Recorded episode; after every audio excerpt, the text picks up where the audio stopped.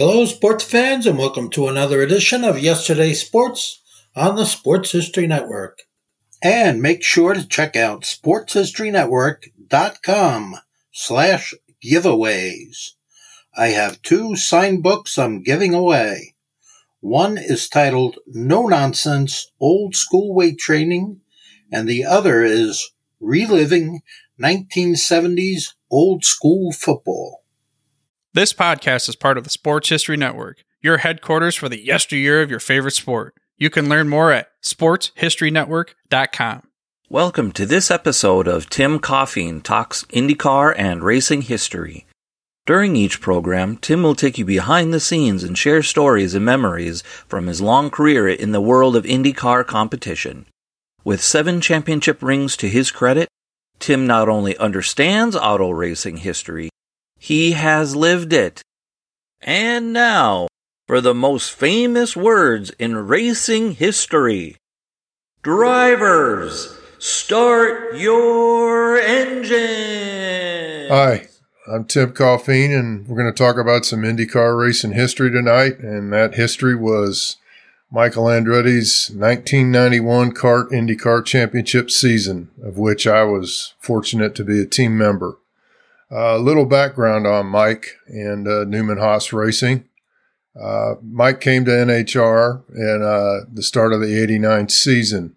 Uh, he'd lost his ride with Kraco at the end of 1988 and Mario, his father, uh, was driving for Newman Haas, and he got together with Paul Newman and Carl Haas, and they got with K. Martin Haviland, and they created the first father-son IndyCar racing team. Mike and Mario were teammates starting in 1989. Uh, I got hired there December 1st, 1988, and I went to work there January 2nd of 89. Uh, Tyler Alexander, uh, he was the team manager. Legendary figure in auto racing, Tyler Alexander was one of the principals uh, with McLaren.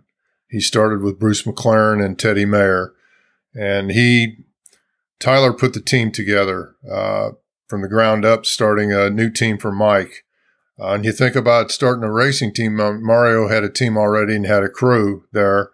But um, had to get a, a semi truck and outfit it and the pit equipment and uh, all the stuff that it took to run a second car as a championship auto racing team. I call it the 321 method. In 1989, uh, we, we had two wins with Mike. Um, we had a lot of uh, frustrating uh, results. Uh, we blew up at Indianapolis uh, leading the race, and that hurt. Um, he crashed leading at the Meadowlands. That hurt too. Leading at Elkhart Lake in the fall, he ran out of fuel. He had a 30 second lead and he ran out of fuel at the bottom of the hill. He couldn't make it up the hill to the checkered flag, and we lost that race. But we ended up third in the points, uh, and it was a learning process, so to speak. Uh, for 1990, uh, we had five wins and five poles with Mike. We didn't run very good at the speedway. And uh, the next race, we ran out of fuel on the last lap leading at Milwaukee, and that one really hurt. Like I said, we won five races that year, and you could feel the momentum building going into the 1991 season. But the 1991 season, the start was nearly disastrous. We didn't we didn't run very good. Uh, Australia, we were leading the race, the very first race. We traveled first time to Australia, raced overseas. Uh, Mike lost his brakes and crashed with eight laps to go, and he had a he had a sizable lead. Uh, we went to the Long Beach Grand Prix for the next race, and he was running second to Al Jr. and he was racing hard with Emerson Fittipaldi, and uh, they had a horrific crash in the pits. Fittipaldi and Mike did. Fittipaldi pulled out of his pit in front of him, and Mike ran over him, almost got upside down, basically destroyed the car. Uh, we had to go to Phoenix the next week and race there on an oval from the street course and rebuild that car. Never forget, we had boost problems in the final warm up. We had the wastegates off the car, put them back on. Uh, Mike got the lead at the start of the race, and uh, he led 36 laps that day. But he kept calling in saying that he was losing boost and uh, turbo boost and losing power in the engine. Well, we lost power. He went backwards. He ended up fourth. Uh, some people have been happy with that. Nobody was. And then we afterwards we found out we'd had the wastegates off the car because of the boost problem, and one of the lines, boost lines, was left loose, and uh, that's why he was losing the turbo pressure. And one of our guys got fired over the deal. The next race we went to Indianapolis for the 500, and we had a decent month of May.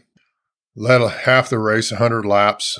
Uh, got a flat during the race and had to come in Indianapolis in those days, the cars held 40 gallons of fuel. And at the speedway, to run the fuel out under green, you had to run 32 laps.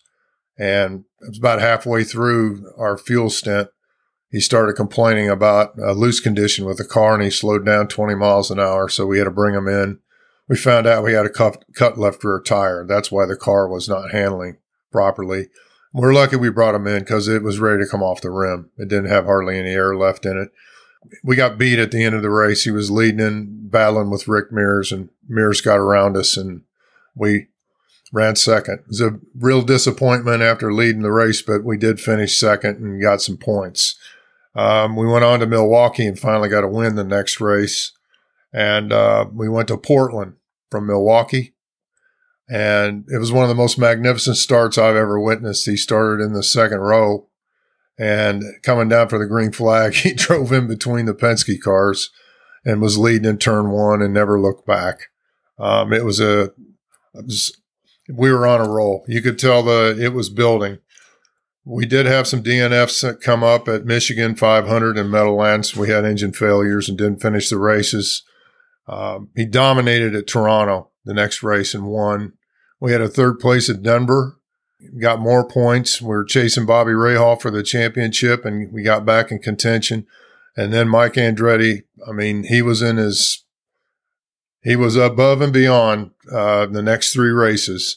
In those days, the CART championship uh, paid 20 points for a win and one point for leading the most laps in a race and one point for the pole position for the fastest qualifier. So a perfect weekend, you could accumulate 22 points on three races uh, Vancouver, Mid Ohio, and Elkhart Lake.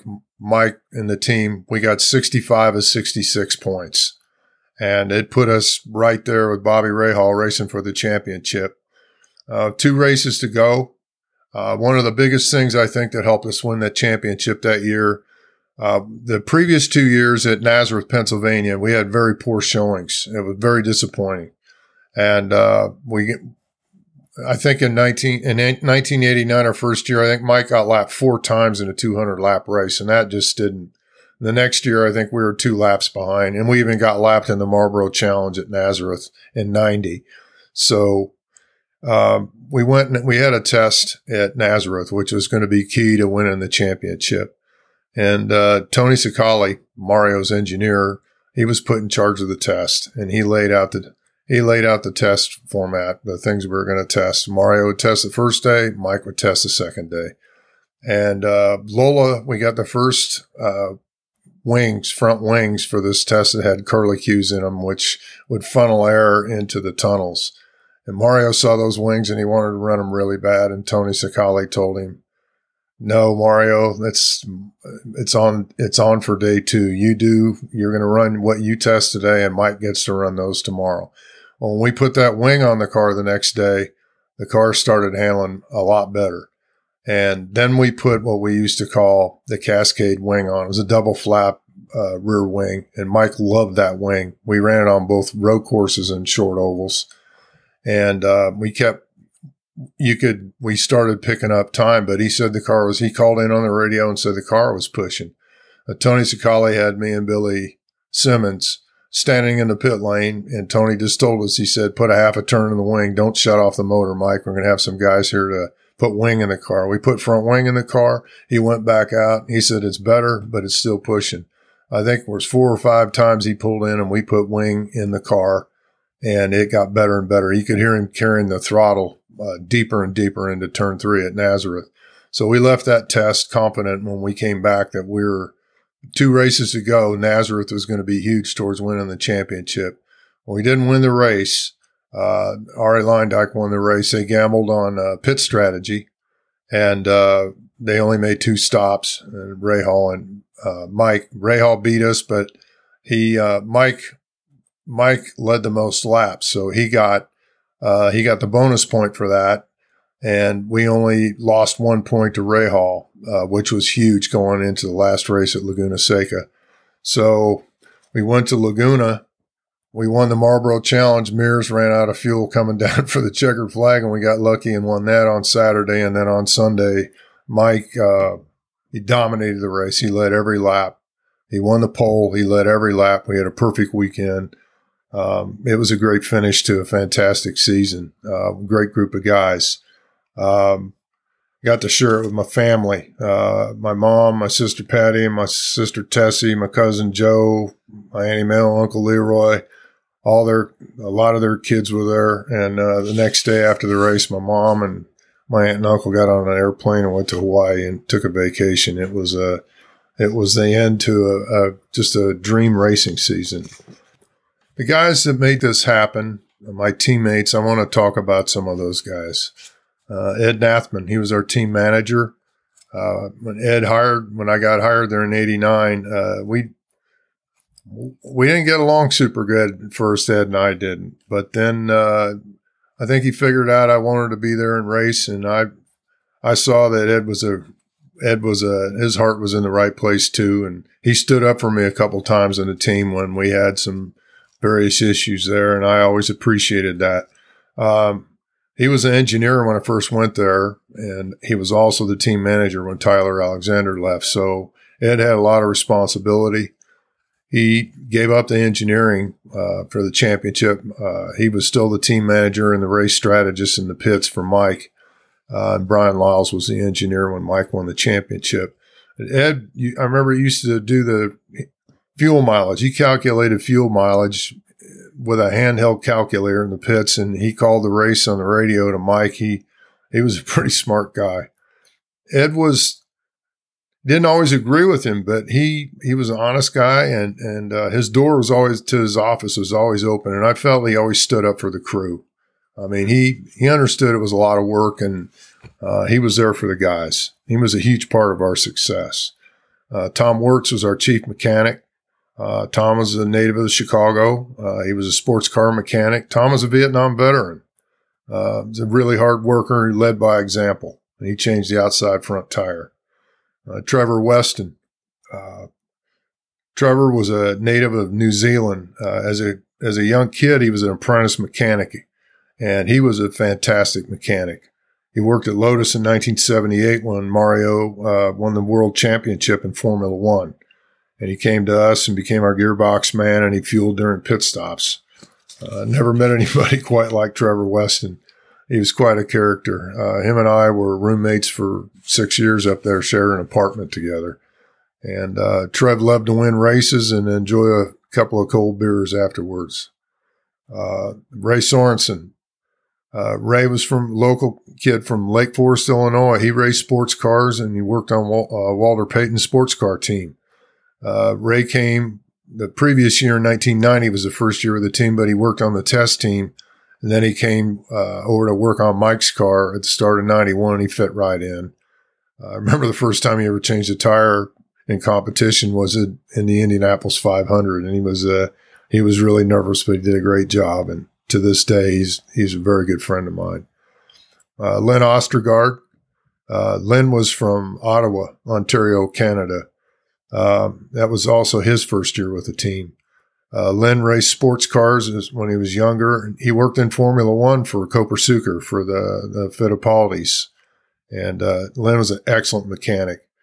Uh, Len brought a quiet strength to our team. He he stayed in the background. He was a quiet guy, but he was an excellent mechanic, and uh, he was a vital to our success. Uh, Kenny Seawick, uh, he was a Milwaukee noted. And him and I, we started at the same time at Newman Haas together. Uh, he started out as a transporter driver and he uh, eventually became an assistant team manager there. Uh, Kenny was a vent and air jack guy on Mike's car. Uh, Don Texter, he was a t- transport driver also. He was responsible for the tires there. He took care of all that. He changed the inside rear. Uh, in the pit stops. Uh, when I think of Don, I always think about Elkhart, uh, the Elkhart race. It was a critical race getting down towards the end of the year, and Mike was battling, Mike Andretti was battling Al Unser for the lead. And we came in for our first pit stop, and the engine died coming in on the way in. He came in dead stick. Well, the guys did their jobs. We changed the tire, put fuel in the car, and I looked up and Tex had the starter. He went over and got the starter off the wall and started the engine up before the fuelers were done. We never lost the lead. Uh, Tex is a good teammate. Davey Evans. Davey Evans was the longest Carl Haas employee. He came to the United States in 1971 when Carl Haas ran Jackie Stewart in the L&M Lola and the Can-Am series. He was in charge of our engine department, assistant race strategist, Davey would do anything to help the racing team. Uh, I've called him the public conscience of Newman Haas Racing. No matter whether a guy needed a pat on the back or a kick in the ass, Davey was there. He was a great friend, one of the best teammates I ever had. Mario's guys, we got to talk about them. Uh, Carl Dean, John Tazanicas, John Billy Simmons, Jimmy Vellini, Brian Ferguson, Donnie Hubble. Colin Duff was a shop foreman, overall crew chief. He was Mario's vent and jack guy. Uh, we were a team through and through. Uh, they were great guys to work with, and uh, you know we all won together. Uh, Carl Bergeron ran our parts department. Uh, he was in charge of the shop when we were on the road. Uh, Carl's a real team player. He was a racer. And is a longtime friend. On the front office, we had Marcia Meyer, Sharon Zeke, and Leo Pablotis. They ran the front office, did an outstanding job, and took great care of our crew. Peter and Mary Lynn Murphy, uh, they ran the hospitality center on the road. They took great care of us when we were on the road. Uh, words about our owner, Carl Haas. Carl was great to work for and very loyal to his people. Um, he gave us what we needed to win. He just expected us to win, and you can't ask for. Uh, Carl's an interesting guy. Uh, I remember at Indianapolis in in eighty. I'm sorry, in ninety one, we qualified fifth, but we weren't super fast. And we didn't run that good in 1990 at the Speedway, I didn't think, with Mike. He never led the race. Uh, we lost a wheel bearing about 140 laps, and he was second or third. But I thought he, you know, Mike, if you give him the horse to ride, he, he's he's going to be up front. And uh, anyway, we we put the race car together uh, for the the way we used to do it was qualify and use a spare car the second week at Indy for full fuel testing and everything, put the race car back together, and then run it on Saturday, the third day of qualifying. Those days they had four days. We'd run the race car on Saturday with, uh, with some fuel in it to, just to make sure it was ready for carburation day before the race. Well, Carl walks in the garage when we're getting ready to put the car on the scales, and uh, he had a setup sheet in his hand. And uh, rumor has it he won it in a backgammon game with Doug Shierson, who was the owner of the year's previous winner. Well, Carl said, I've got Luyendyk's setup sheet from last year. Ed Nathman, the team manager, says, let me take a look at that. He called Brian Lisles, uh, our engineer, over and said, well, look, the springs are different. The toes are different. Uh, camber's a little different. It won't hurt to try it. It won last year. So we made some adjustments. We went out and this Saturday we ran the next day and uh, put 25 gallons of fuel in it, which is a lot more than you have in when you qualify. And we went as fast as we did qualifying. So, like I said, Carl was Carl was in our corner. He he he gave you what it took to win. He was a he was a very kind man. Uh, Paul Newman, he was very supportive of the team. I mean, there was times he'd show up unannounced at tests just to check on how things were going. He loved racing. He really supported us. Uh, Berni and Carl were Berni and Carl were a great team. Uh, Berni was very cool and collected. She was a calming influence. Um, I think she was a great, great partner for Carl. She helped make a lot of key decisions. She was very kind to the crew. Uh, I really enjoyed working for him. Uh, upon reflection, uh, Michael Andretti in 1991. He was one magnificent race car driver. He had eight wins uh, in the Marlboro Challenge. Uh, he won eight pole positions. He led nearly a thousand laps. Uh, Jr. was the second laps led, and he had a little over 200. So he was incredible at starting races. The thing about Mike that I always enjoyed was there was times that him and I didn't speak very much on the course of a weekend. I was working on the car and he was driving it, but I knew when he got in the car on Sunday and got strapped in, he was going to give it all back to you. He was going to drive the wheels off that thing. And when you're a racing mechanic, that's all you can ask for. Uh, it was uh, 1991 for me was it, it just after all the years I'd hung around racing and and came to Newman Haas wanting to win and to win a championship. I'll never forget Mike. He went on that uh, ESPN show, that Thursday night program. I think it was Thursday Night Thunder, and I asked him uh, after we won the championship. They said, "Would you trade this for an Indy 500 win?" Win, and Mike said, "No way." He says, "This is winning a championship is the hardest thing to do," and uh, I totally agree with him. It was a great year in my life. I treasure the people that I worked with, and uh, I'll never forget. I'll never forget that year. And I would be remiss if I didn't mention maybe the reason this whole deal happened, and that was Mario Andretti. Carl and Paul may have never gotten together if it hadn't been for him, because he was at the forefront of Newman Haas when it began, and he opened up a seat for his son, which made the opportunity for all of us. And the one thing I learned from Mario, he was our teammate, but technologically, Mario was always pushing the envelope. He was at the forefront. Um, he was looking for the unfair advantage uh, when it came to technology. And uh, Mario Andretti, to me, it was such a pleasure for me to be able to work with him and his son. It was an honor. And American, uh, not an American, an international racing legend and a gentleman. For me to be able to be on that team with him is a it's a life fulfilling experience, and all I can say is thanks, Mario.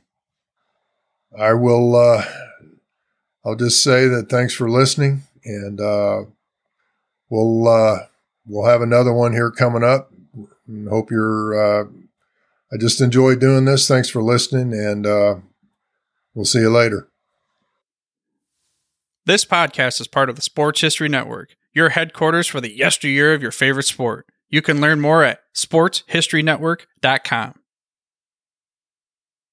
Hey there, sports history fan. This is Arnie Chapman, aka the Football History Dude, and I wanted to thank you for stopping by to listen to another episode here on the Sports History Network.